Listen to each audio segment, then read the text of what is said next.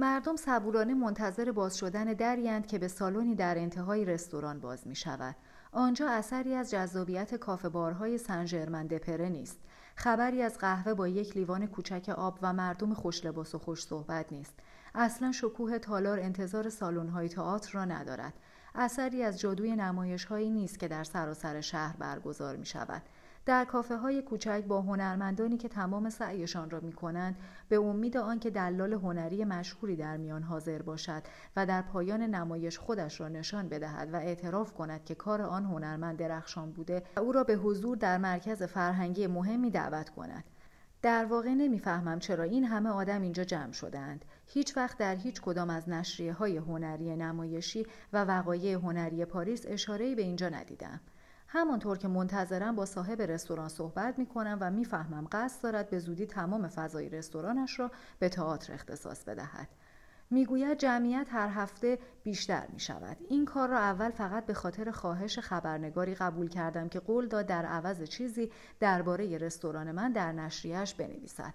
قبول کردم چون پنجشنبه ها به ندرت از این سالن استفاده می شد. حالا مردم موقعی که منتظرند از فرصت استفاده می کنند و شام می خورند. شاید بهترین درآمد هفته را داشته باشم. فقط میترسم پای فرقه خاصی در میان باشد. شما که می‌دانید قوانین اینجا خیلی سفت و سخت است. بله می‌دانم. گاهی به کنایه اشاره می کردن که کتابهای من وابسته به جریان فکری خطرناکی است. نوعی تبلیغ مذهبی که با ارزشهای عرف تطبیق نمی کند در فرانسه که در مورد تقریبا همه چیز اینقدر آزادی هست درباره این موضوع فضایی پر از سوء زن حاکم است. اخیرا مقاله مفصلی به موضوع شستشوی مغزی افراد بی احتیاط توسط گروه های خاصی پرداخته بود. مردم آزادند همه چیزشان را انتخاب کنند. مدرسه دانشگاه خمیردندان اتومبیل فیلم شوهر زن معشوقه. اما وقتی پای عقاید دینی به میان میآمد برخورد حکومت طوری است که انگار مردم شعور کافی ندارند و به راحتی می شود از آنها سوء استفاده کرد. می‌پرسم چطور مشهور شدید؟ هیچ تصوری ندارم. اگر می‌دانستم از این شخص برای معرفی رستورانم استفاده می کردم و فقط برای اینکه هیچ شکی در من ایجاد نکند انگار نمی‌داند من کیم می‌گوید پای فرقه در میان نیست. مطمئن باشید فقط هنرمندند. در سالن باز شده مردم وارد می شوند. البته قبل از ورود کنار در در سبد کوچکی پنج یورو می اندازند. داخل سالن روی سکویی که به شکل ابتکاری سرهم شده دو جوان و دو دختر ایستادند همهشان دامن سفید و گردی به تن دارند که دور بدنشان دایره بزرگی درست می کنند. غیر از آن چهار نفر مرد مسنتری را می‌بینم که یک تبل کنگای کوچک جلو گذاشته و زنی با صفحه برونزی عظیمی که دور تا دورش لامپ نصب شده هر بار ناخواسته به سازش دست می‌زند. صدای یک جور باران فلزی به گوشم می‌رسد.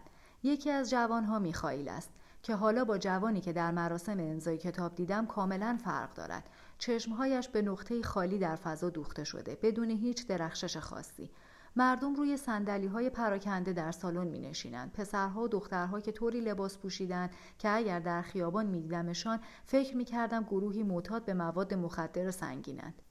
مدیران یا کارمندان میان سال با همسرانشان دو سه کودک 19 ساله که احتمالا با پدر و مادرشان آمدند و چند شخص مسن که برای آمدن به آنجا دچار زحمت زیادی شدند چرا که نزدیکترین ایستگاه مترو حدود پنج خیابان آن طرفتر است می نوشتند سیگار می کشیدند انگار نه انگار که آن چهار نفر روی سکو ایستادند کم کم سرصدایشان بالا می‌گیرد. قهقه های بلند به گوش می رسد فضایی پر از شادی و جشن است. فرقه فقط ممکن است یک انجمن اخوت سیگاری ها باشد.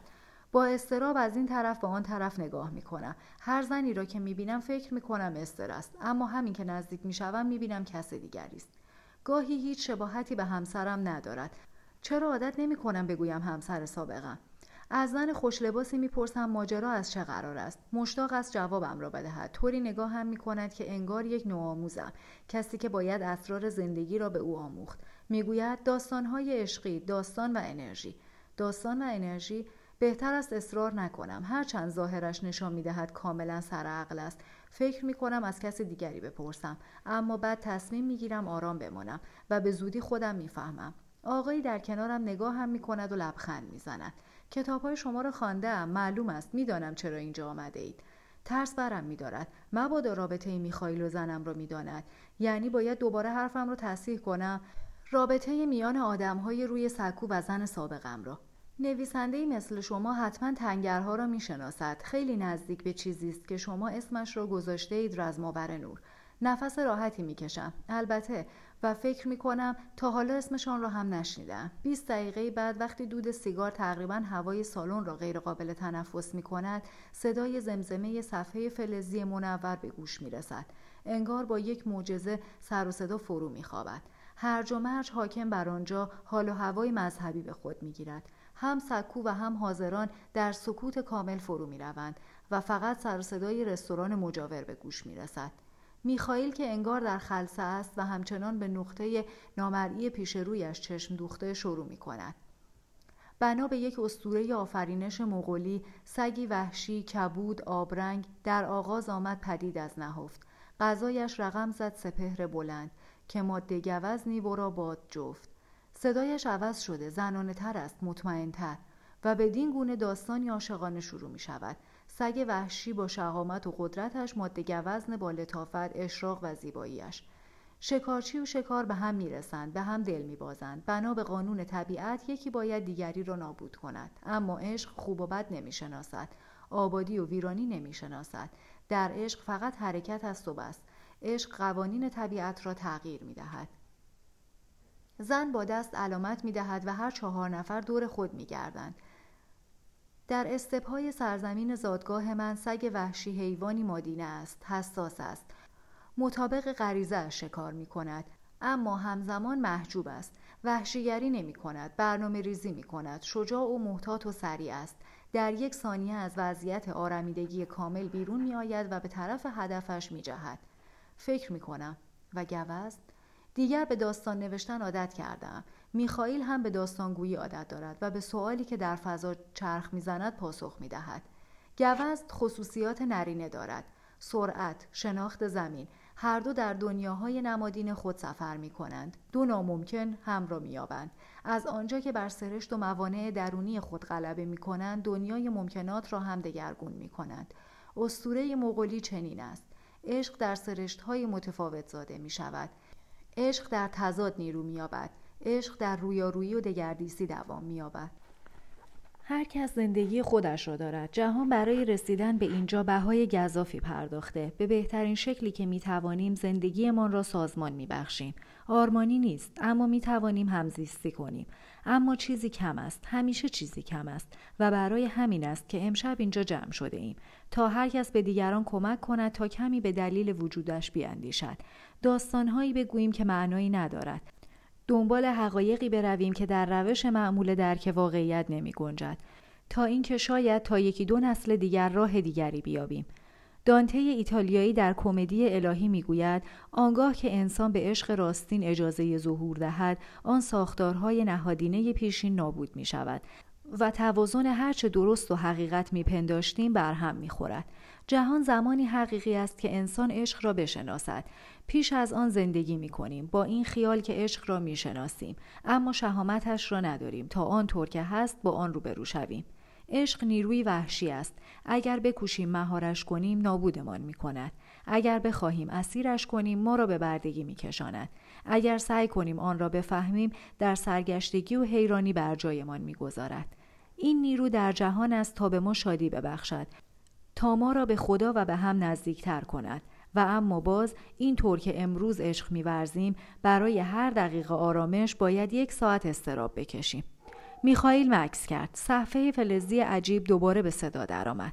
برخلاف همه پنجشنبه ها امروز داستانهای عشقی تعریف نمی کنیم داستانهای ضد عشق می گوییم وقتی سطح را ببینیم عمق را درک می کنیم رسوم و ارزش های ما در این سطح است. وقتی بتوانیم آن را سوراخ کنیم خودمان را از آنجا می بینیم کی شروع می کند؟ چند نفر دستشان را بلند کردند. میخائیل به دختری اشاره کرد که عرب به نظر می رسید. دختر به طرف مردی برگشت که آن طرف سالن تنها نشسته بود. تا حالا موقع هماغوشی دچار ناتوانی جنسی شده اید همه خندیدند اما مرد از پاسخ مستقیم تفره رفت ظاهرا دوست پسر شما ناتوانی جنسی دارد. همه دوباره خندیدند. حرفهای میخائیل مرا به شک انداخته بود که شاید فرقه تازه‌ای در حال تشکیل است. اما فکر کردم در این جلسات این فرقه ها کسی سیگار نمی‌کشد نمی نوشد یا درباره رفتار جنسی دیگران سوالهای عجیب و غریب نمی‌پرسد. دختر با صدای محکمی می‌گوید نه اما گاهی این مشکل برایش پیش آمده. می‌دانم اگر سوالم را جدی بگیرید جواب می‌دهید. بله برایم اتفاق افتاده. همه مردها در تمام فرهنگ ها و کشورها فارغ از عشق یا جذابیت جنسی ناتوانی جنسی را تجربه کردند. اغلب با کسی که بیشتر از همه او را می‌خواهند. طبیعی است. بله طبیعی است. موقعی که فکر می‌کردم مشکلی دارم روانپزشکی همین جواب را به من داد. دختر ادامه می‌دهد بنابراین داستانی را که برایمان گفتهاند این است. تمام مردها همیشه می تواند erection داشته باشند. وقتی موفق نمی شوند گمان می کنند ناتوانی دارند و زنها فکر می کنند برای آن مرد جذابیت کافی ندارند. این موضوع یک تابو است و بنابراین مرد دربارهش با دوستانش حرف نمی زند و این جمله مشهور را به زن می گوید. اولین بار بود این اتفاق افتاد. از خودش خجالت می کشد. خیلی وقتها این باعث می شود از طرف مقابلش دوری کند. در حالی که اگر فرصت دوباره و سه باره و چهار باره ای به او می‌دادند شاید می توانست رابطه عالی با او داشته باشد. اگر به عشق دوستان بیشتر اعتماد داشته باشد اگر واقعیت را بگوید پی می‌برد که تنها کسی نیست که دچار مشکل می شود اگر به عشق آن زن اعتماد بیشتری داشته باشد احساس حقارت نمی کند همه دست می‌زنند. دوباره سیگارها را رو روشن می کنند ظاهرا افراد زیادی در آنجا مرد و زن نفس راحتی کشیدند. میخائیل به مردی اشاره می کند که قیافه شبیه مدیرهای شرکتهای چند ملیتی است. من وکیلم. بیشتر درگیر پرونده های جدایی متنازع و فیه کسی از میان جمعیت می‌پرسد متنازع و فیه یعنی چه؟ وکیل پاسخ می‌دهد وقتی زن یا مرد موافق جدایی نباشد. آزرده است که حرفش را قطع کردند. ظاهرا به نظرش عجیب میآید که کسی معنای واژه‌ای به این سادگی را نمی‌داند. میخائیل با اقتداری که هرگز از جوانی که در مراسم امضای کتاب دیده بودم انتظار نداشتم می‌گوید ادامه بدهید. وکیل اطاعت می کند. امروز از مؤسسه منابع انسانی و حقوقی در لندن گزارشی دریافت کردم. مضمونش این بود. الف دو سوم کارمندان هر شرکت نوعی رابطه عاطفی با هم دارند. فکرش را بکنید معنایش این است که در دفتری با سه کارمند دو نفرشان نوعی رابطه نزدیک با هم پیدا می کنند. ب. ده درصد به خاطر همین موضوع کارشان را ترک می کنند. چهل درصد رابطه هایی که بیشتر از سه ماه طول می کشد و در بعضی از مشاغل که غیبت دراز مدت کارمندها را از خانه می طلبد از ده نفر دست کم هشت نفر با هم رابطه جدی پیدا می کنند. باور کردنی نیست. یکی از جوانهایی که لباسش باعث می شود فکر کنی عضو یک گروه اوباش است می گوید وقتی پای آمار به میان می آید باید به آن احترام بگذاریم. ما همه به آمار اعتقاد داریم. آمار یعنی اینکه مادرم باید به پدرم خیانت کند. تقصیری هم ندارد. کار آمار است. باز هم خنده باز هم سیگار باز هم آرامش. انگار آنجا در آن جمعیت مردم چیزهایی را میشنوند که همیشه دوست داشتند بشنوند و این آنها را از نوعی استراب میرهاند. به استر فکر می‌کنم و به میخائیل در مشاغلی که غیبت دراز مدت از خانه را میطلبد از هر ده نفر هشت نفر. به خودم فکر می کنم به دفعات متعددی که این اتفاق برای من هم افتاده. هرچه باشد پای آمار در میان است. ما تنها نیستیم. داستانهای دیگری می‌گویند. حسادت افسردگی ترک خانه اما دیگر گوش نمی‌دهم. زهیر من با تمام شدتش برگشته. با مردی زیر یک سقفم که همسرم را دزدیده. هر چند چند لحظه ای فکر کردم در یک گروه درمانی شرکت کردم. مرد مجاورم که مرا میشناخت می‌پرسد از برنامه خوشم آمده یا نه. لحظه ای حواسم را از زهیر منحرف می کند. با کمال میل جواب می دهم. هدف این کار را نمی‌فهمم. شبیه یک گروه خودیاری است. مثل جلسات الکلی های ناشناس یا خانواده درمانی. اما مگر چیزهایی که میشنوید واقعیت ندارد؟ ممکن است اما تکرار می کنم هدفش چی است؟ مهمترین بخش امشب این نیست فقط برای این است که احساس تنهایی نکنیم. وقتی زندگیمان را برای همه تعریف می کنیم سرانجام پی می‌بریم که بیشتر مردم مشکلات ما را تجربه کردند نتیجه عملیش چی است؟ اگر تنها نباشیم نیروی بیشتری پیدا می کنیم تا بفهمیم کجا را اشتباه رفته ایم و می توانیم تغییر مسیر بدهیم. اما همانطور که گفتم این فقط یک مرحله انتقالی است بین حرفهای اول جلسه آن جوان و لحظه برانگیختن انرژی. آن پسرک کی است؟ صحبتمان با زمزمه صفحه فلزی قطع می شود. این بار پیرمرد پشت تبل کنگا صحبت می کند. قسمت منطقی برنامه تمام شد. حالا می رویم سراغ مراسم. مراسمی که شامل همه می شود. همه را عوض می کند. برای کسانی که امروز برای بار اول به اینجا آمده اند می گویم که این رقص ظرفیت ما را برای پذیرش عشق افزایش می دهد. عشق تنها چیزی است که هوش و خلاقیت را فعال می کند. تنها چیزی که ما را منزه و آزاد می کند. سیگارها را خاموش می کند. سر و صدای فنجان ها می خوابد. سکوت غریب دوباره بر سالن فرو می افتد. یکی از دخترها دعایی می‌خواند ای بانو به حرمت تو میرقصیم باشد که رقصمان ما را تا بلندا به پرواز درآورد گفت ای بانو یا اشتباه شنیدم مطمئنا گفت ای بانو دختر دیگری چهار شمدان پر شم روشن می کند. چراغها را خاموش می کند. چهار فرد سفید پوش با دامنهای گرد از سکو پایین می آیند و به میان هزار می روند. دومین جوان حدودا نیم ساعت با صدایی که انگار از شکمش بیرون می آید آهنگی یک نواخت و تکراری می خاند. اما این آهنگ در کمال تعجب باعث می شود زهیر را کمی از یاد ببرم آرام بگیرم نوعی خوابالودگی به من دست می دهد. حتی یکی از بچه ها که در طول داستانهای عشقی مدام این طرف و آن طرف می دوید حالا ساکت است و به سکو خیره شده. بعضی از حاضران چشمهایشان را بستند. عدهای به زمین خیره شدهاند یا به نقطه ثابت و نامرئی چشم دوختند همانطور که مدتی پیش دیدم میخائیل به نقطه نامرئی چشم دوخته بود. وقتی از خواندن دست می‌کشد سازهای ضربی به صدا در میآید یا همان صفحه فلزی با لامپهایش و آن تبل کنگا با ضرباهنگی بسیار شبیه موسیقی که خیلی در آینهای مذهبی آفریقایی شنیده بودم. سفید پوشان دور خودشان میچرخند و مردم در آن مکان شلوغ جا باز می کنند تا دامنهای گرد آنها در هوا به گردش درآید سرباهنگ سازها تندتر می شود و چرخش آن چهار نفر هم از خود صداهایی بیرون می دهند که کلماتش در هیچ زبان شناخته شده یافت نمی شود. انگار دارند مستقیما با فرشته ها صحبت می کنند یا آنطور که خودشان می گفتند با بانو. مرد کناری هم از جا بر میخیزد و شروع می کند به رقصیدن و بر زبان آوردن جملات نامفهوم ده یازده نفر دیگر هم همین کار را می کنند و دیگران با حاله ای از احترام و تحسین بدرقهشان می کنند. نمی‌دانم آن رقص چقدر طول کشید اما انگار صدای آن سازها از ضربان قلب من پیروی می کرد. به شدت میل داشتم خودم را تسلیم کنم. کلمات عجیب و غریب بگویم بدنم را حرکت بدهم آمیزه ای از حس خیشتنداری و حماقت لازم بود تا مثل دیوانه ها شروع نکنم به چرخ زدن. اما بعد برای اولین بار شبه استر یا زهیر خندان جلویم ظاهر شد و از من خواست بانو را ستایش کنم. خیلی مقاومت کردم تا وارد آن مراسم ناآشنا نشوم و صبر کنم تا همه چیز زود تمام شود. سعی کردم ذهنم را متمرکز کنم بر اینکه آن شب آنجا چه می کردم باید با میخائیل حرف می‌زدم و وادارش می‌کردم مرا نزد زهیرم ببرد. اما احساس کردم بی حرکت ماندن غیر ممکن است. از روی صندلی برخواستم موقعی که با احتیاط و کمرویی قدمهای اول را تمرین می کردم ناگهان موسیقی قطع شد. سالن فقط با نور شم روشن شده بود. تنها چیزی که به گوشم می رسید صدای نفسهای بریده کسانی بود که می رخصیدن. کم کم صدای نفسها کم شد. چراغها را روشن کردند و همه چیز ظاهرا به حالت اول برگشت. لیوانها را دوباره از آبجو و شراب و آب و نوشابه پر کردند. بچه ها شروع کردن به دویدن و سر و صدا و کمی بعد همه شروع کردن به حرف زدن. انگار هیچ مطلقا هیچ اتفاق دیگری نیفتاده بود.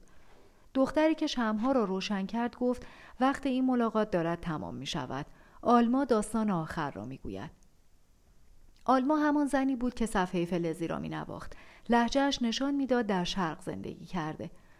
استاد بوفالویی داشت. وقتی شاخهای دور از همه او را می‌دید فکر می‌کرد اگر بتواند بین دو شاخ او بنشیند انگار بر تخت پادشاهی نشسته است. یک روز متوجه شد حواس جانور جای دیگری است و رفت بین دو شاخ او نشست. همان وقت بوفالو از جایش بلند شد و او را به کناری پرتاب کرد. همسرش که این را دید زد زیر گریه. استاد بعد که به هوش آمد گفت گریه نکن صدمه خوردم اما کاری را کردم که دلم می‌خواست. مردم کم کم آنجا را ترک کردند. از مرد کناریم پرسیدم چه احساسی داشته است؟ خودتان می‌دانید در کتابهایتان درباره این کار نوشته اید. نمی‌دانستم اما باید تظاهر می‌کردم. شاید بدانم اما می‌خواهم مطمئن بشوم. طوری نگاه هم کرد که انگار نمی‌دانم و برای اولین بار شک کرد که آیا من همان نویسنده ای هستم که فکر کرده جواب داد در تماس با انرژی جهان قرار گرفتم. خدا از درون روحم گذشت و رفت تا مجبور به توضیح نشود. در سالن خالی فقط من ماندم و آن چهار نفر و آن دو نوازنده. زنها به توالت زنانه رستوران رفتند. احتمالا می‌خواستند لباسشان را عوض کنند. مردها در همان سالن لباسهای سفید را از تنشان بیرون آوردند و لباسهای معمولیشان را پوشیدند. بعد شمدانها و سازها را در دو صندوق بزرگ گذاشتند. آقای مسنتر که در طول مراسم تبل می‌زد شروع کرد به شمردن و تقسیم پولها به شش قسمت مساوی. فکر می کنم میخائیل تازه در آن لحظه متوجه حضور من شد. انتظار داشتم اینجا ببینمتان. حالا که گذاشتم انرژی الهی از جسم من بگذرد دلیل همه چیز را می‌دانم. دلیل عشق و جنگ را می‌دانم. می‌دانم یک مرد چرا دنبال زن محبوبش میگردد.